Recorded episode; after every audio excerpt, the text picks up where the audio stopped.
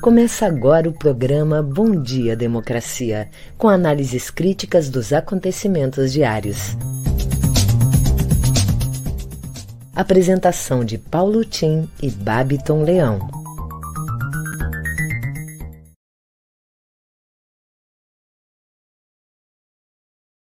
dia, democracia.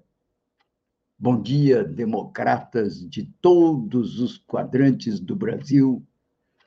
Bom dia, internautas que nos acompanham. Bom dia, colegas de trabalho, Babiton, Gilmar. Meus agradecimentos ao Solon Saldanha, que agora é ele que está viajando. Cá estou eu, Paulo Tim, de volta a esse contato diário com vocês para a apresentação do nosso programa Bom Dia Democracia. Oito horas em Brasília, onde estive porque fui ver e vi como estão as coisas tensas por lá. Hoje é dia 19 de julho, uma segunda compacta, ventosa e congelante aqui no sul. O país registrou 939 mortes por Covid, num cenário de predomínio da variante P1 de Manaus e aceleração súbita da pandemia entre jovens. Chegamos a 542.262 óbitos desde o início da pandemia. A média móvel continua num patamar elevado, caindo, mas acima de mil óbitos por dia. No país, 122 milhões de pessoas tomaram a vacina contra o Covid até este domingo. A população totalmente imunizada, vale dizer, ou duas doses das que o exigem, ou a dose única das que assim é, são suficientes, chegamos a, então, a 16% da população imunizada pela vacina. Somados aos que contraíram a doença, em torno de 20 milhões de pessoas, ainda estamos num ponto de baixa imunização. Todo cuidado é pouco. Mesmo na Europa, onde a imunização chegou mais longe, a pandemia está pegando feio. Está pegando na França, está pegando no Reino Unido. Apesar disso, hoje no Reino Unido, decretaram um dia da liberdade nada mais de restrições, nem máscaras, nem nada, contra uma evidência que é do aumento da pandemia entre jovens.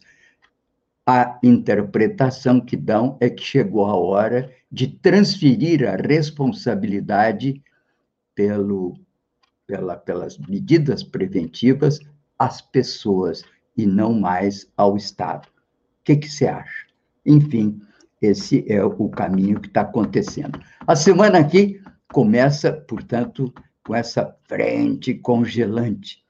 Pode haver geada numa ampla área aqui da região sul, inclusive no Rio Grande, e o friozinho vai chegando até o Mato Grosso, divisa de São Paulo, Paraná, talvez chegue em Rondônia.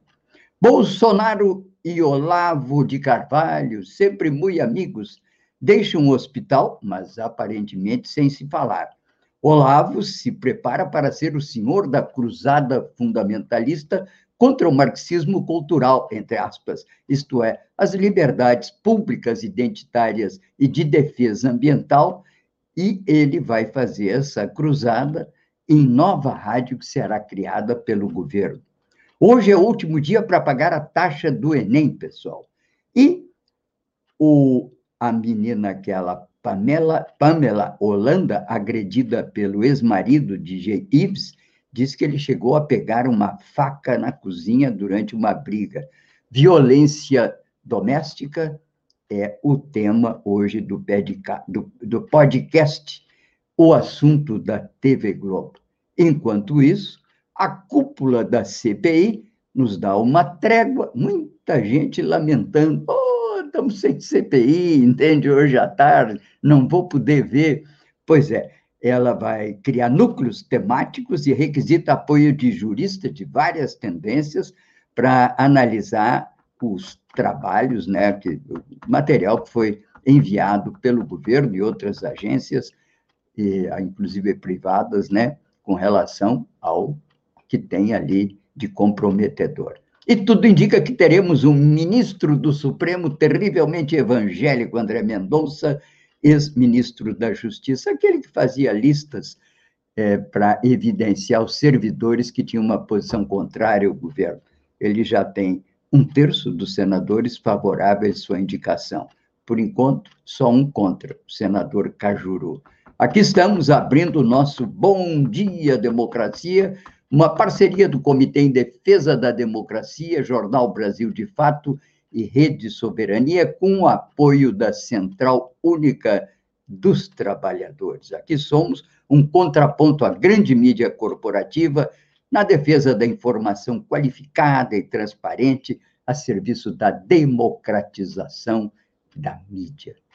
Muito bom dia, Babiton.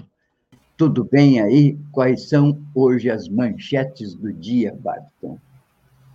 Bom dia, democracia. Bom dia, Paulo Tim. Seja bem-vindo novamente. Espero que descansado dessa vez e que tenhamos uma ótima semana. E também bom dia a todos os nossos queridos ouvintes.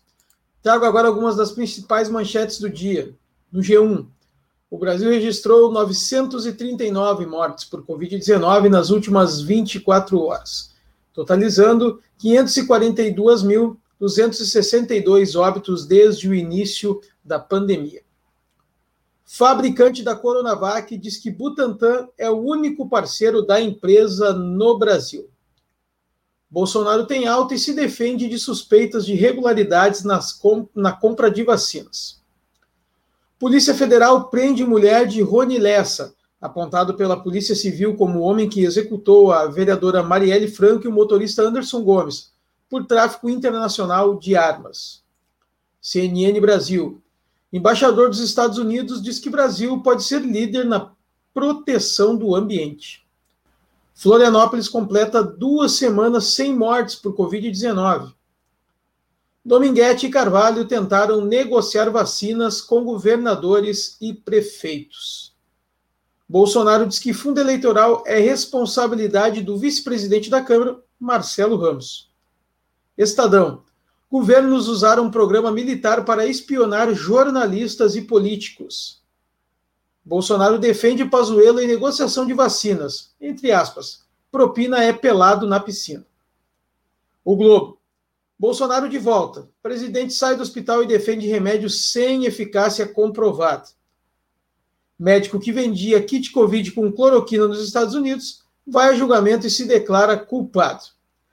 No nosso programa de hoje, Paulo Tim, teremos a participação da advogada e coordenadora da bancada do PT na Assembleia Legislativa de Porto Alegre, Mari Peruso, que vem conversar conosco sobre a agenda desta semana. Em seguida, eu volto com o boletim coronavírus, trazendo aqui a situação do Estado. É com você, Paulo Tim. Pois muito obrigado, Babito, muito obrigado. Feliz de estar aqui de novo nessa parceria tão importante para o Comitê em Defesa da Democracia. Bem, quero dizer que eu registro todos os temas aqui comentados e respectivos links no meu Facebook, Paulo Tim na minha coluna do Facebook. E conto, enfim, sempre com o acesso daqueles que se interessam em conhecer mais e ler as matérias aqui tratadas. Lembro também que das seis às oito horas sempre estamos aqui com a hora do chimarrão e convido todos para que saboreemos esse saboroso verde, saboroso verde amargo em homenagem a Noel Guarani, escutando raízes sertanejas e campeiras do Brasil Rio Grande do Sul, numa playlist que inclui as Califórnias da Canção do Rio Grande do Sul, organizada aqui pelo meu amigo músico Celso Jardim de Torres. Fiquem aqui conosco nas plataformas da rede Estação Democracia. Bem, queria lembrar também que sempre aqui trazemos essa questão do direito das vítimas do Covid a entrarem na justiça. Procure um advogado, vá atrás do seu direito. O direito não corre atrás de você, é você que corre atrás do direito. Procure um advogado, o governo tem que indenizá-lo pelas perdas que você teve de dias, ou perdas, inclusive, muitas vezes até do olfato, ou perda de capacidade de trabalho. Corra atrás do seu direito.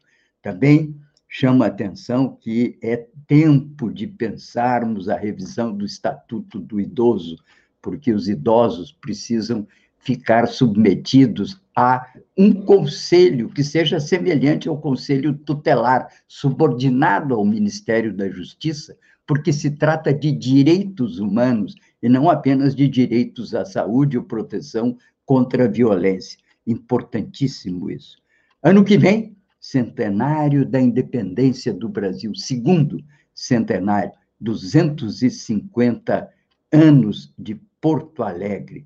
Vamos ver o que, que a cidade vai nos proporcionar nesse ano que vem. Vamos aqui às notícias. Notícias internacionais, grande parte delas chamando a atenção da crise dos Estados Unidos no tratamento das questões contemporâneas, uma dificuldade para enfrentar dessa vez uma contraparte em escala global, que é um país que é a China, que tem outra orientação ideológica, compete pelo domínio do comércio internacional e da economia mundial, tentando transferir agora o eixo, que foi um eixo de 500 anos em torno do Atlântico, para a Eurásia. É a rota da seda. Os Estados Unidos tentam, enfim, reunir esforços, e nessa reunião de esforços não falta, naturalmente, um recurso à velha tentativa do império de fazer valer a sua força.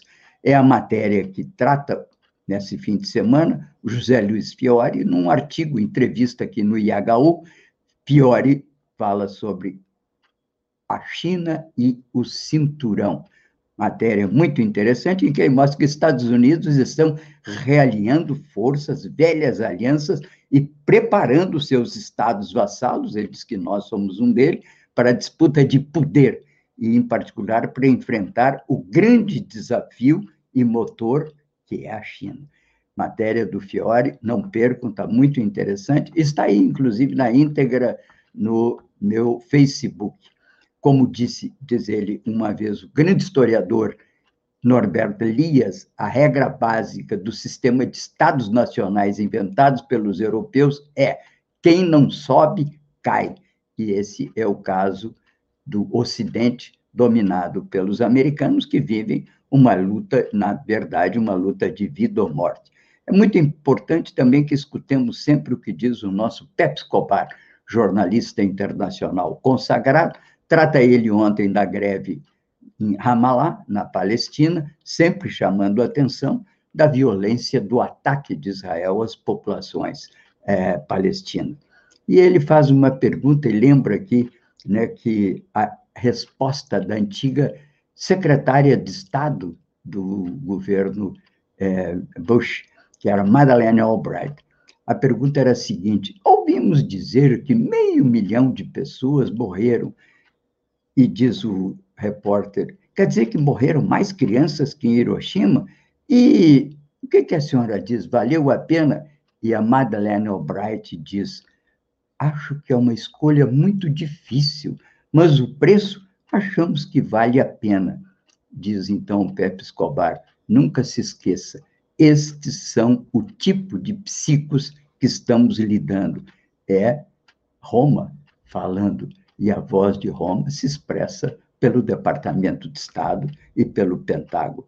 Enfim, um assunto importante, vamos falar mais dele daqui a pouco, são as manifestações inquietantes, um tema sempre difícil para tratarmos aqui na nossa visão da esquerda latino-americana. Cuba, as manifestações de 2021. E eu começo dizendo exatamente isso. É a necessidade de defesa que tem um Estado que está cercado não apenas economicamente, mas cercado pelo exército mais poderoso do mundo. Isso leva, naturalmente, a um enrijecimento de políticas de contenção interna. Não obstante, e vou ler mais tarde, um artigo do escritor que é o Leandro Padura, e que tem uma visão equilibrada de como tratarmos essa matéria. Fiz uma resenha de 11 artigos para que você possa ter, estão aí registrados com os devidos links na minha fanpage, depois eu vou ler o artigo do Padura. Mas vamos ver primeiro o boletim Coronavírus aí com Babiton em Porto Alegre. Babiton. Vamos lá, Paulotinho, trazendo aqui hoje no nosso boletim coronavírus o painel Coronavírus Rio Grande do Sul, que é disponibilizado pela Secretaria Estadual de Saúde e foi atualizado ontem pela manhã, às 10 horas e 36 minutos. Já chegamos a 1.271.270 casos confirmados no estado. Em acompanhamento, 9.008, 1% desse número, estão sendo acompanhados aqui no Rio Grande do Sul. 32.642 pessoas vieram a óbito devido ao coronavírus. A mortalidade está em 286,9 para cada 100 mil habitantes e a letalidade de 2,6. A notícia boa é da taxa de ocupação de leitos em UTI em geral, 72,9%. Cada vez desce mais esse número vai ficando cada vez uh, melhor essa essa parte aqui, né, Paulo Tim? Mas ainda a gente pode ver que a mortalidade e a letalidade ainda é muito alta. Isso quer dizer, então, que o vírus continua sendo muito letal, menos contaminação, mas ainda muito letal. Temos 3.415 leitos de UTI disponibilizados no estado e desses, 2.490 estão sendo ocupados. Claro, não só por pacientes com Covid-19. Então, 72,9% dos leitos de UTI em geral no estado estão ocupados. É um número que vem caindo. É a única notícia que a gente tem boa sobre uh, o, como vem a pandemia. Os números vêm baixando, claro, mas ainda enquanto houver óbitos da maneira que está havendo, a gente continua muito preocupado e muito triste, infelizmente. O nosso boletim coronavírus de hoje fica por aqui. Em seguida, eu volto com as manchetes locais. É com você, Paulo Tim. A situação do Covid afeta agora precisamente os jovens, né? Mais de 40 pessoas das da, da, 40% das pessoas com Covid que deram entrada no hospital em 2021 morreram. No pico da economia do ano passado eram 33%, ou seja, a letalidade é muito grande.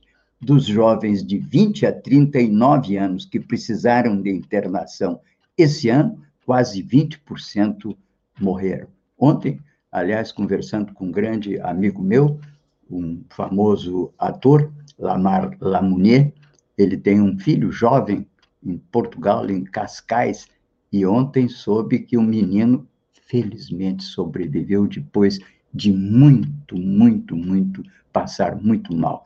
Essa é a situação que nós estamos vivendo hoje. Os jovens descuidam-se, acreditando que estão livres da doença e passam a ser os maiores alvos da contaminação dessa que é a variante P1 de Manaus, que tem uma grande capacidade de infecção, embora não seja tão letal. Mas já há 23 pessoas no Brasil com a variante, que é a variante Delta, de origem indiana. Isso tudo, naturalmente, que preocupa muito e todo cuidado é pouco, devemos manter cuidado. Por falar nisso, não é? É interessante que a gente preste atenção no que vai acontecendo na CPI, que a CPI é a CPI do Covid, que está avaliando dia a dia, que nessas duas semanas fará um trabalho interno, né? Não vai haver depoimentos. A comissão foi suspensa agora, porque o Senado está em recesso, mas vai retornar às atividades em 3 de agosto, com o depoimento do famoso reverendo, coronéis, reverendos, é, cabos da PM, Hamilton Gomes de Paula, apontado como intermediário do contato entre representantes da empresa Davat e o governo. Enquanto isso, o nosso general Pazuello, que foi flagrado pelas próprias câmeras do Ministério negociando com um intermediário que tem até processo intermediário com nome estrangeiro, que tem sede da empresa, uma empresa sospeitosa, aqui em Itajaí, em Santa Catarina. Agora diz que não era nada disso, que, na verdade, ele tinha dito que não era nem para levar ao ar o, o vídeo. Verdade que está nos arquivos e que foi transferido à CPI. É uma barbaridade e que está chocando todo mundo. Até o líder do governo ficou desorientado quando, enfim, teve conhecimento dessa disputa de grupos que, que, que negociavam a vacina, provavelmente em busca de vantagens pessoais em decorrência de contratos, que eram contratos quiméricos, inclusive sem grande base, mas é uma barbaridade que essa gente tenha tido acesso ao ministro da Saúde e outras altas autoridades. Pelo que se sabe, muito por intermédio do chefe, que era o diretor de logística, e o outro, que era o seu segundo no ministério, que era um coronel reformado do Exército. Bem, esses são assuntos delicados e que, naturalmente, o governo procura se safar, dizendo que se trata de uma conspiração da CPI para derrubá-lo. É o que falou ainda ontem o nosso presidente Bolsonaro ao sair do hospital e já está em Brasília. Aliás, nós aqui todos, se não rezamos, pelo menos esperamos e mantivemos aqui uma posição de que ele se restabelecesse prontamente até, como diz o meu amigo Paulo Bahia, queremos fazê-lo para que ele responda pelos seus atos e omissões diante da pandemia. Queremos vê-lo são e salvo, ainda à barra dos tribunais, respondendo por aquilo que foi uma decorrência da sua omissão. Portanto, queremos saudável, queremos ah, em perfeita condições de saúde e consciência. Difícil pedir muita consciência ao presidente Bolsonaro, porque aparentemente ele é muito insensível a esses estados, digamos assim, mais sensíveis de compaixão. Mas, bem, vamos adiante, porque hoje temos aqui muita gente, mas eu queria, rapidamente, já são oito, não, mas temos um tempinho aqui para ver as manchetes locais com Babiton. Oi, Babiton. Estava atropelando as manchetes locais aqui, desculpa. Que é isso, vamos lá agora com as manchetes locais. Jornal Correio do Povo. Desabamento de deck durante festa na Ilha das Flores deixa oito feridos. Festa clandestina, aliás, né? Porto Alegre, Moto Solidária reúne 250 motociclistas e arrecada alimentos para moradores da Vila Nazaré. Brasil registra pelo menos 97 casos de variante Delta da Covid-19. Jornal do Comércio. Porto Alegre amplia vacinação para quem tem 33 anos. Volta da capacidade de 100% nos restaurantes gera divergências, na, aqui na capital, no caso. Voto impresso seria retrocesso, avalia presidente do TRE Rio Grande do Sul. Desigualdade marca perfil de vítimas de Covid-19 no estado. Brasil de Fato RS. Movimentos populares urbanos de moradia realizam manifestação em Porto Alegre. As manifestações ocorreram em diversas cidades do país. Na capital, a marcha foi até a Assembleia Legislativa.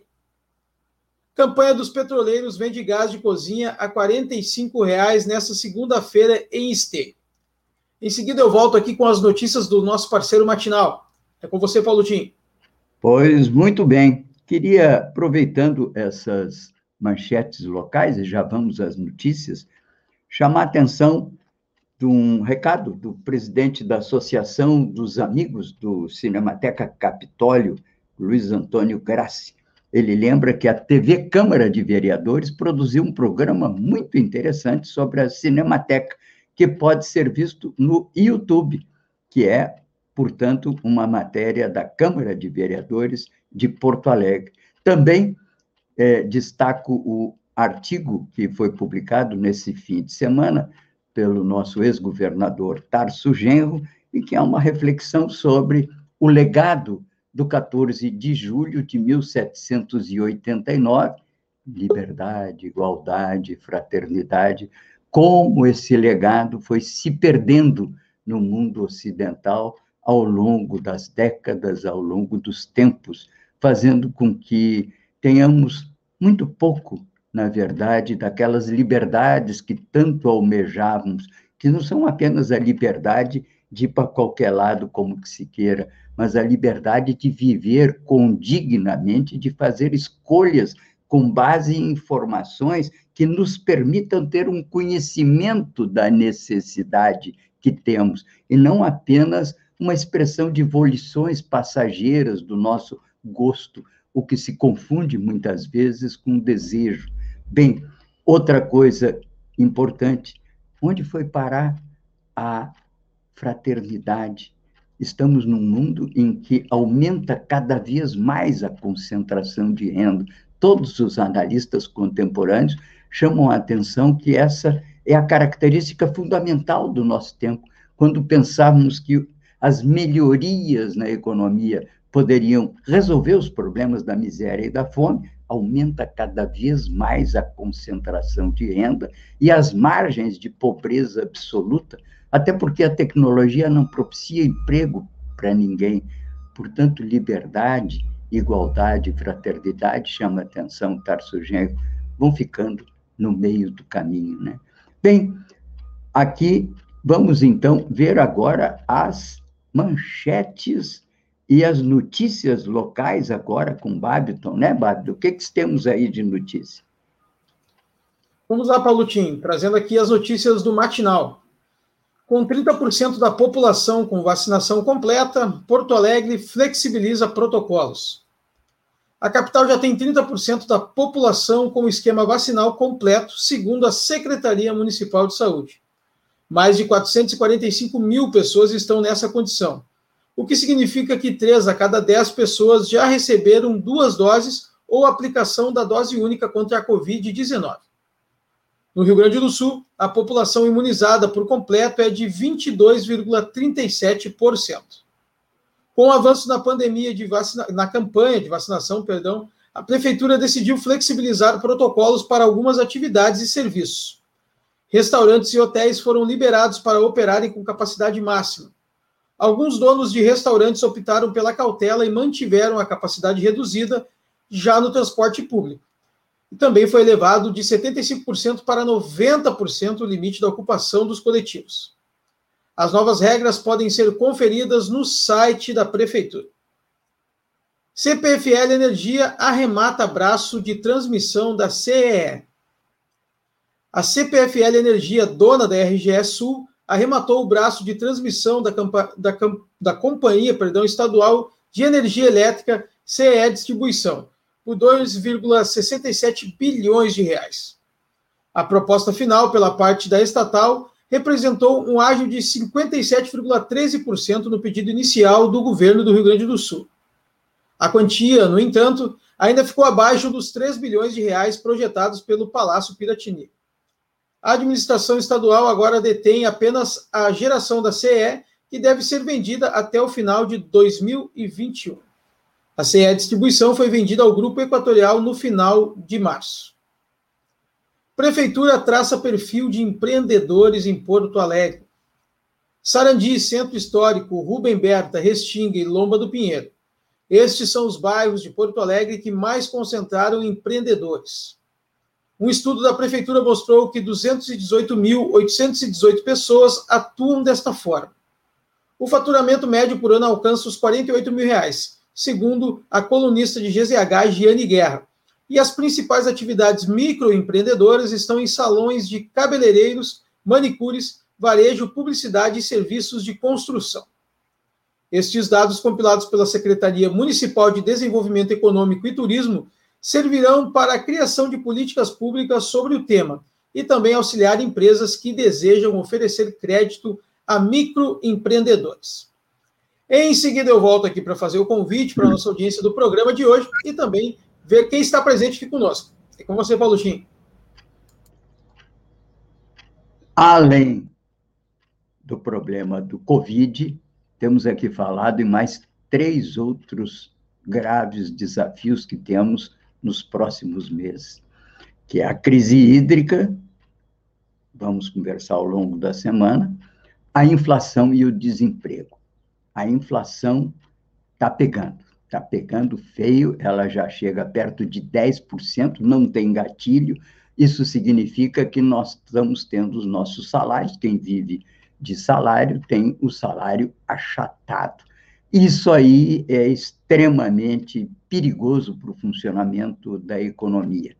E agora, com o novo aumento da gasolina, que, aliás, levou o presidente a chiar diante dele, mas a verdade, e o presidente culpa os governos de Estado que têm o ICMS muito alto da gasolina, de dizer, não, já tem, já tem um pedido meu para que diminuam o ICMS e eu aqui diminuo as minhas taxas. Ora, tem que assumir o governo e a responsabilidade. Para o presidente Bolsonaro, tudo que acontece de ruim é sempre culpa dos outros. Ele não tem a menor capacidade de formulação autocrítica e de assumir os erros e os defeitos e as falhas do seu próprio governo. Mas vamos à questão também agora da, dos riscos políticos, que é o quarto problema. Para amenizar essa pressão sobre o impeachment do presidente Bolsonaro, o Arthur Lira, presidente da Câmara, deputado, levanta a bola agora do semipresidencialismo, com uma PEC apresentada, uma, um projeto de emenda constitucional, apresentada em reunião de líderes na semana passada, propondo semipresidencialismo, não para 22, mas para 26. Ele ainda tem esperança, não é? Vãs esperança, como dizia, prometeu ao grande Zeus depois de ter sido admoestado por ter dado o fogo aos homens. Mas, Senhor, deles também vãs ilusões. É a ilusão dos bolsonaristas que o, nosso presidente ainda poderá se reeleger em 22. Mas o presidente da Câmara, então, propõe o presidencialismo uma conversa fiada, é um presidencialismo de verdade. Gilmar Mendes comentou a proposta desde Portugal e teve o apoio do nosso ministro Barroso. Contra essa proposta, falou um artigo no Estadão de São Paulo, o ministro Lewandowski. O presidente continuaria eleito, mas escolheria um primeiro-ministro, um modelo de Portugal. A França também é mais ou menos parecido, embora o presidente ainda tenha, detenha mais poderes do que o de Portugal. Fernando Henrique Cardoso e Sarney apoiam a ideia do semipresidencialismo. Para a oposição, seria uma manobra diversionista para aplacar a pressão pelo impeachment. Lula diz que é um golpe. Bom, enquanto isso, continuamos discutindo a crise. Uma live do Comitê em Defesa da Democracia, sexta-feira passada, discutiu a atual crise política e particularmente sobre o papel dos militares e eventual ameaça do golpe. A, o destaque nessa discussão, que teve outros é, debatedores, foi o coronel reformado do Exército, Marcelo Pimentel, que tem tido uma posição é, francamente oposicionista à atual modelo de intervenção dos militares no sistema de governo, e ele reiterou sua convicção de um grupo de militares da geração AMAN 70, e que conseguiu, inclusive, ter uma grande desenvoltura em intervenções militares da ONU, em que o Brasil participou no exterior mais tarde. E teria, segundo o nosso Marcelo Pimentel, criado um partido militar para dominar a vida pública no país, e que está, na verdade, por trás do presidente Bolsonaro presidente Bolsonaro seria refém desse grupo que ele chama de partido militar, e que eles têm um projeto de longo prazo para o país. Agora, inclusive, eles estão formulando um plano para o Brasil para os próximos anos, e esse plano está sendo fomentado dentro da própria instituição de Estado militar, mas a serviço desse grupo de generais e coronéis que hoje domina não só o Exército, mas domina a vida pública do Brasil, com mais de 6 mil militares ocupando cargo em comissão. O coronel não acredita em golpe, porque ele diz que o golpe já foi dado. É, é o controle que os militares têm ou detêm sobre o próprio presidente e a vida do país. Contra essa opinião, levantam-se outras ainda imaginando que possa haver uma intervenção militar, e pequeno grupo que teme ainda uma espécie do que dizia o Brizola, o tapa do afogado, que do alto do cargo que ocupa, o presidente Bolsonaro possa tentar, na iminência de um impeachment ou da inevitabilidade do seu afastamento, possa tentar, com apoio de correntes de fanáticos que estão na PM, as guardas fanáticas de grupos que são evangélicos, possa tentar um golpe de mão no sentido de afirmar-se dentro de um modelo claramente ditatorial. Enfim, essa é a discussão que estamos vivendo no Brasil de hoje.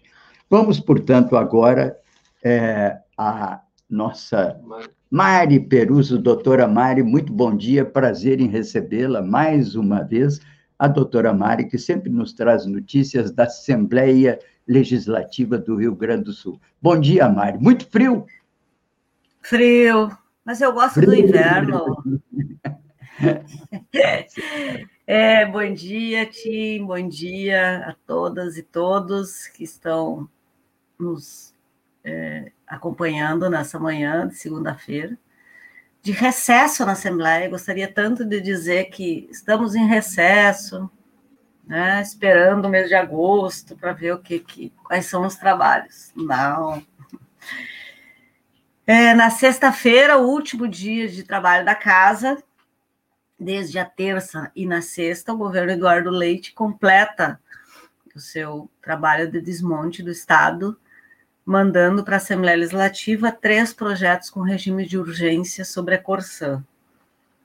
É o projeto de regionalização né, do Estado, das áreas, dos municípios, e o projeto de privatização. Então, estamos nos próximos dias, porque isso deve ser votado no dia 26 e 27 de agosto, 30 dias. Estamos estudando, mobilizando, conversando com prefeitos sobre esse tema. Então, segue em curso a questão da Corsã. Mas como ele disse que é, não venderia a Corsã e, e, e, acabou vendendo a Corsã, no segundo momento, para tirar o plebiscito, ele disse, não, o Banrisul não está em questão. Pois bem, lança um fato relevante sobre o Banrisul, primeiro ato para pôr ações de um dos, é, das, uma das é, atividades do banco, cartões de crédito, no caso, né, o Banri Compras, todo o setor de cartões, área hoje mais rentável do banco, é, publica fato relevante para poder levar essas ações na Bolsa de Valores de São Paulo. Então, complexo. Vamos viver a, a, o tormento aí de é, defender o Banrisul público. E terceira área, como eu estava assistindo, tinha aqui com quatro pontos, o terceiro ponto é o cercamento das cidades, três grandes polos de pedágio. Nós avaliamos que não, não, não somos contra pedágio, né? mas um pedágio deles é de muito lucro para os concessionários, preço absolutamente injusto, cerca as cidades. São 50 praças, ah, 30 praças a cada 50 quilômetros. Então, uma pressão muito grande das comunidades que não têm aparecido nos meios de comunicação fez com que ele adiasse por 15 dias, será dia 31 a 2 de agosto, o envio de projetos para a Assembleia é, e da não só do envio de projetos para a Assembleia, para fechar isso, mas de fazer a, o lançamento dos editais e consumar as concessões. Então, Tim, são 15 dias de recesso de muito trabalho, muito trabalho, muita conversa, muita discussão, buscando é, esclarecer né, a sociedade gaúcha do que ainda este inverno, com essas medidas, poderá trazer para nossa nosso povo gaúcho, né? Então é isso. Ok, Maria. Continua nosso governador, né? Não sei quer ser presidente da República com é. essa forma, né? Absolutamente limitada, sem visão de grande. O grande problema do país, até a direita está entendendo isso, né? é a concentração de renda, é a pobreza, é o desemprego. E continua o governador com essas bobagens, né? Dessa visão fiscalista, austericida, querendo é, privatizar, que lamentável. Uma linguagem bem simples, né, Tim? É fazer caixa vendendo é. os móveis de dentro de casa e a própria casa, né? É, é isso. É. é disso que nós estamos falando. E, a vida é um fluxo, não é um momento. Vende tudo, aí consegue até resolver, como foi o caso do Brito, né? Que, aliás, do período dele ainda aumentou a dívida pública. É, é, é, uma visão absolutamente equivocada, com assessores equivocados, uma visão que é a visão do nosso ministro Paulo Guedes, né? Pelo menos o Paulo Guedes reconheceu que tem 24 mil pessoas que dominam o mercado financeiro no Brasil. Essas 24 mil pessoas no Brasil constituem a vontade política do Brasil. Não permitiram que aumentasse a cobrança de imposto de renda sobre dividendos, que era para é. ser 25%, caiu para 10%, agora vai acabar em 5%. 25 mil pessoas, sabe quanto eles têm na sua mão aplicado no mercado? 10 trilhões de reais. Sabe o que, que dá 10 trilhões de reais a uma média de 30% ao ano de aplicação? 3 trilhões de reais, é a metade do PIB. Esse é, são os donos do poder. E o Leite tem a mesma visão, é operar para essa pequena minoria que detém o controle dos ativos financeiros e econômicos corporativos do país. E o povo, o povo babaus, né? Bom, obrigado então, Mari Perucci. Obrigada. Até segunda que vem. Grato tá para você. Boa semana para nós todos e todas. Para nós todos. Com frio, mas vamos sobreviver desse frio. Bem, aqui queria chamar a atenção de alguns pontos, né? Um, grandes problemas que tenho vivido, né? Violência contra mulheres. Hoje, o G1, no seu assunto, trata desse assunto. A pandemia afastou muitas mulheres, é, não é? Do convívio social, forçou-as a ficar mais em casa, todos estão mais em casa, e, consequentemente, aproximou de seus agressores e dificultou a possibilidade de denúncia. Segundo dados do Fórum Brasileiro de Segurança Pública, divulgados nesta semana, o número de registro em delegacias de mulheres vítimas de violência doméstica caiu no ano passado. Ao mesmo tempo, os telefonemas para 190, número da polícia, aumentaram 16,3%, como quando uma mulher do interior de São Paulo ligou para a corporação pedindo pedir uma pizza e o recado foi entendido pelo agente que entendeu e acabou dando assistência a essa mulher. Também conhecido e visível o caso desse DJ que apareceu apareceu um vídeo batendo na mulher, na Pamela Holanda, e ela chegou a dizer que ele pegou uma faca na cozinha, podia tê-la matado. Tudo isso, entende? E ainda assistimos o fato de que o coronel Cássio Nunes, da PM de São Paulo, acusado de assédio sexual e ameaça de morte contra esse soldado, é promovido a coronel e aposentado da corporação. Coisas do Brasil. Cuidado com o Enem. Hoje é o último dia para pagar a taxa de inscrição do seu filho, sobrinho, afiliado. Sem o pagamento, a taxa de inscrição não é concluída e não pode fazer o exame. Portanto, atenção a todas essas matérias, todas essas questões que estamos aqui chamando atenção. Abre nessa sexta-feira, nessa semana, abrem as Olimpíadas, cerimônia sempre muito bonita, e todos nós acompanhamos, né? Vai ser dia 23. O maior evento esportivo do mundo acontecerá sem público e sem apoio do público japonês, que não queria essa essa é, realização. E, mesmo sob intensos protocolos de segurança e higiene, para evitar a disseminação do Covid, vários registros de doença foram verificados. E um dos brasileiros, naturalmente aquele que é o alterofilista, um dos monstros do alterofilismo, do atletismo, não poderá viajar, não porque está com Covid, é porque foi flagrado com é, enfim, estava dopado. Em vídeo, atletas brasileiros contam como são os protocolos, matéria que está disponível no G1, interessante, muito boa. Sem público, portanto, que condena majoritariamente sua realização, as Olimpíadas perdem quase 3 bilhões de dólares e frustram a ideia de fazer do evento os chamados Jogos da Recuperação, matéria que está em poder no site do Poder 360.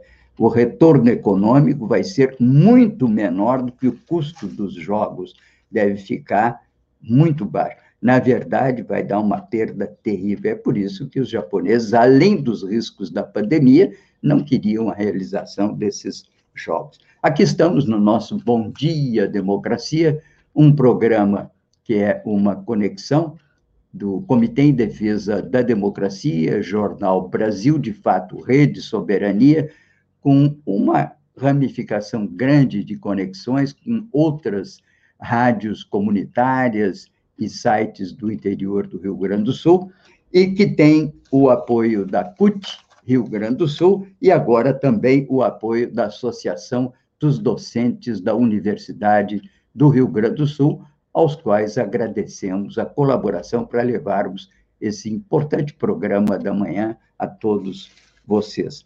Bem, vamos agora ao Babiton para que ele nos diga as novidades aí dos que estão aqui nos acompanhando. Diga lá, Babiton. Pois é, Paulo Tim, agradecendo sempre a nossa audiência que está conosco aqui todas as manhãs e, nas, e nos demais programas também da Rede. A gente fica sempre muito feliz com a sua participação e sempre convidando você a seguir curtindo, compartilhando, mandando para os amigos e fortalecendo a ideia da, da rede. Presente com, conosco aqui nessa manhã, lá de São Paulo, Elci Atsuda, Anay Oliveira, Sueli, Mário Madureira, Vera Baldez. Bom dia, uma uma abençoada semana a todos nós. Ótimo, para você também. Uh, Flávia da Costa, Joaquim Terra Pinto. Aí o pessoal começa a debater aqui, Paulutina, a entrada da Mari Peruso. O Joaquim botou a inflação é direcionada para transferir renda para o capital financeiro. A Diana Vargas também participa aqui conosco. E a Sueli coloca aqui um comentário e deixa uma pergunta. Não vai sobrar nada das empresas públicas. O que esses políticos querem governar no Estado sem empresas públicas? E depois a Flávia da Costa Frediani também deixa uma pergunta. Futuramente, para futuramente para que prefeito, governador, vereadores ou deputados?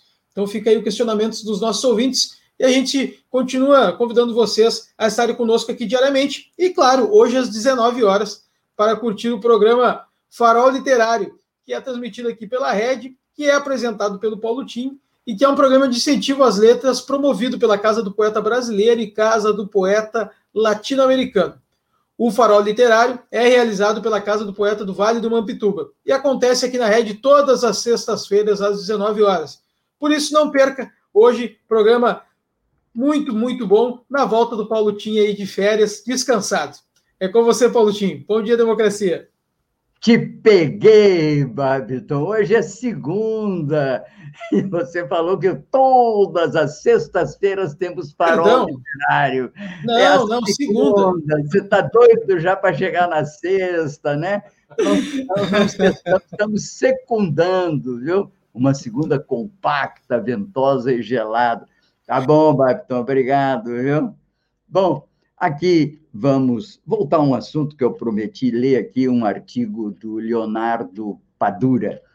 É, o Padura é um escritor famoso, cubano, conhecemos muito o Padura por vários livros, entre eles O Homem que Amava Cachorros, em que ele conta a história do, do, do daquele que assassinou Leon Trotsky, enfim, numa missão, vamos chamar assim, em que ele cumpria um mandato do primeiro secretário na época da União Soviética, o nosso Joseph Stalin. Mas, bem, o Padura, é, eu li esse livro, é maravilhoso e recomendo. Mas, bem, aqui diz o Padura, que passa em Cuba? Um alarido.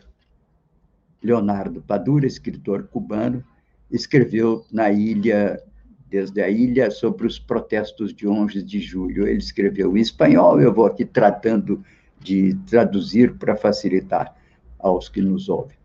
Parece muito possível que tudo o que ocorreu em Cuba a partir do último domingo, 11 de julho, é, que houvesse ali realmente um alentado número, maior ou menor, de pessoas de oposição ao sistema, pagas, inclusive algumas delas, com intenções de desestabilizar o país e provocar uma situação de caos e insegurança.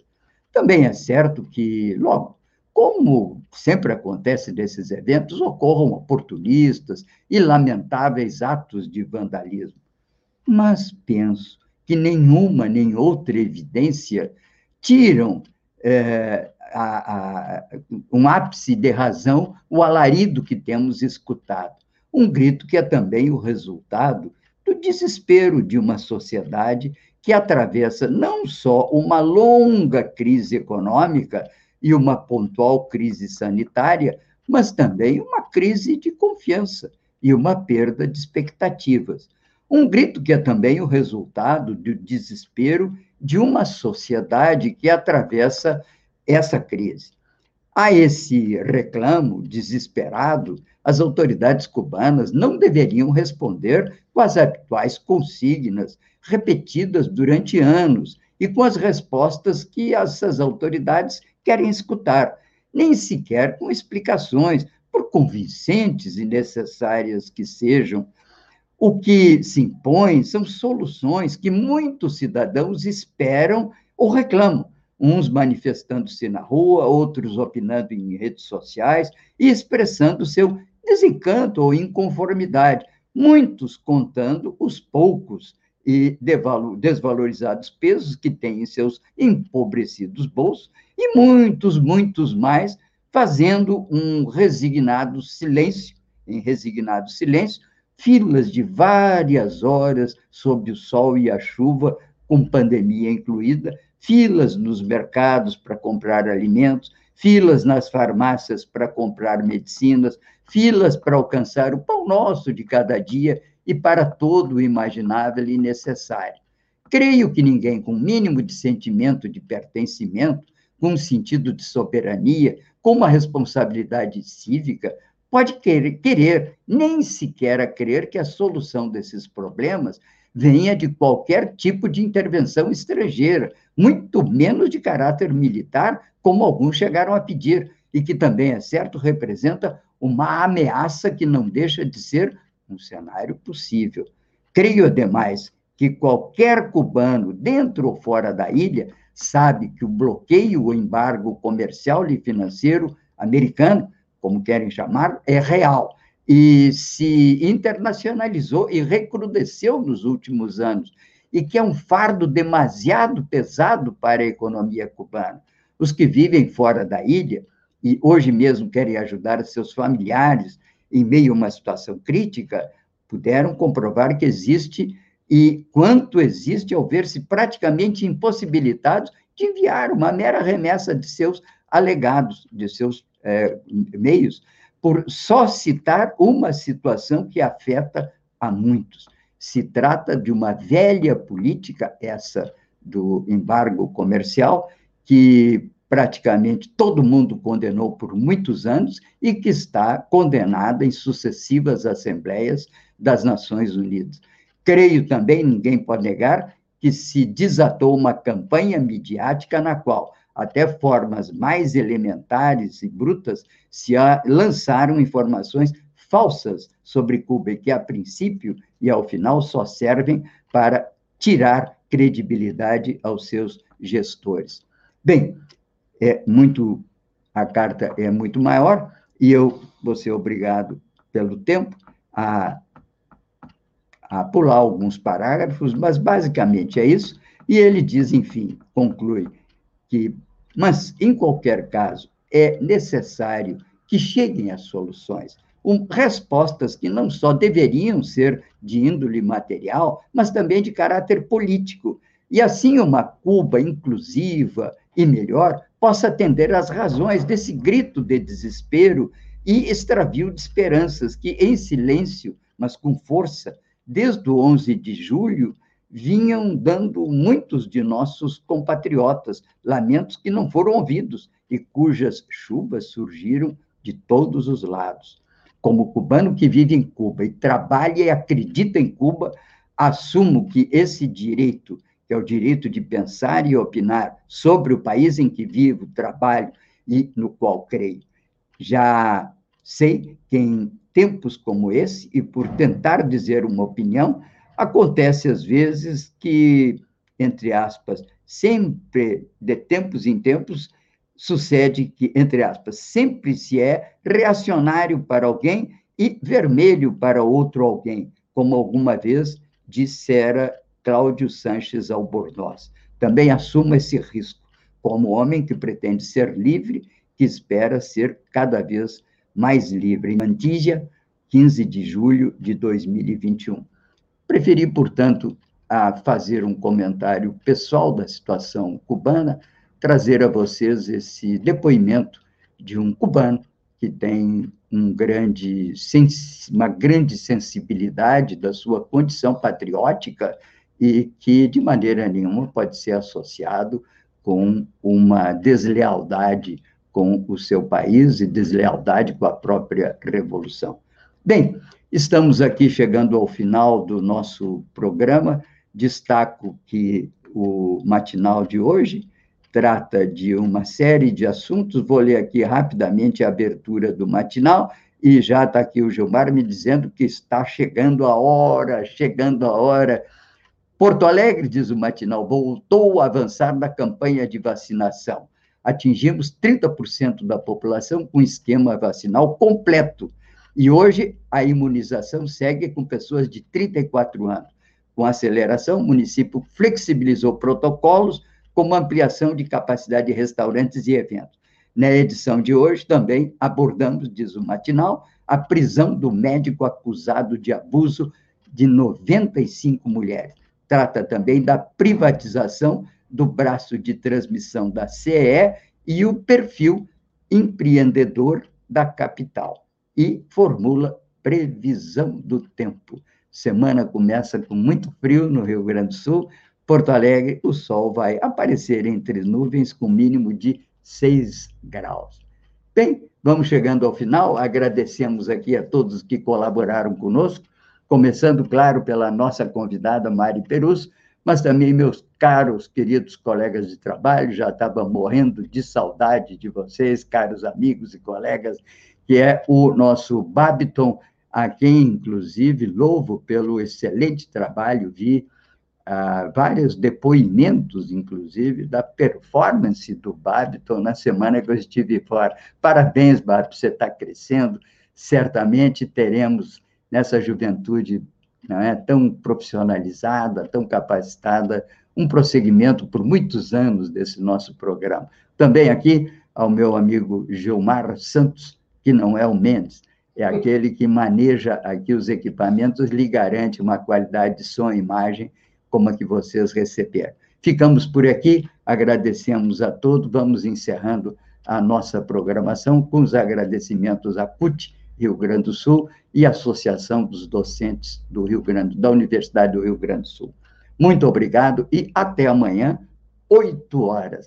Bom dia e viva a democracia. A Covid avança. A gente está vivendo um dos momentos mais difíceis da nossa história e a atenção e os cuidados precisam ser redobrados. Primeiro, porque a gente sabe que o sistema de saúde está em colapso, mas mais importante que isso, a gente precisa saber que as pessoas estão morrendo mesmo quando conseguem pleno atendimento. Isso é muito sério. A doença ataca cada um de nós de uma forma diferente.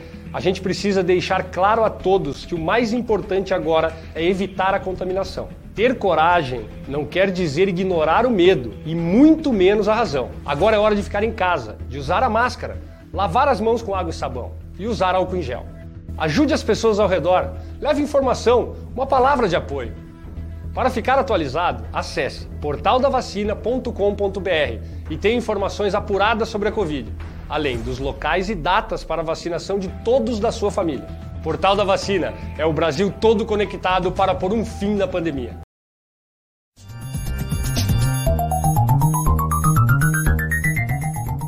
Este foi o programa Bom Dia Democracia.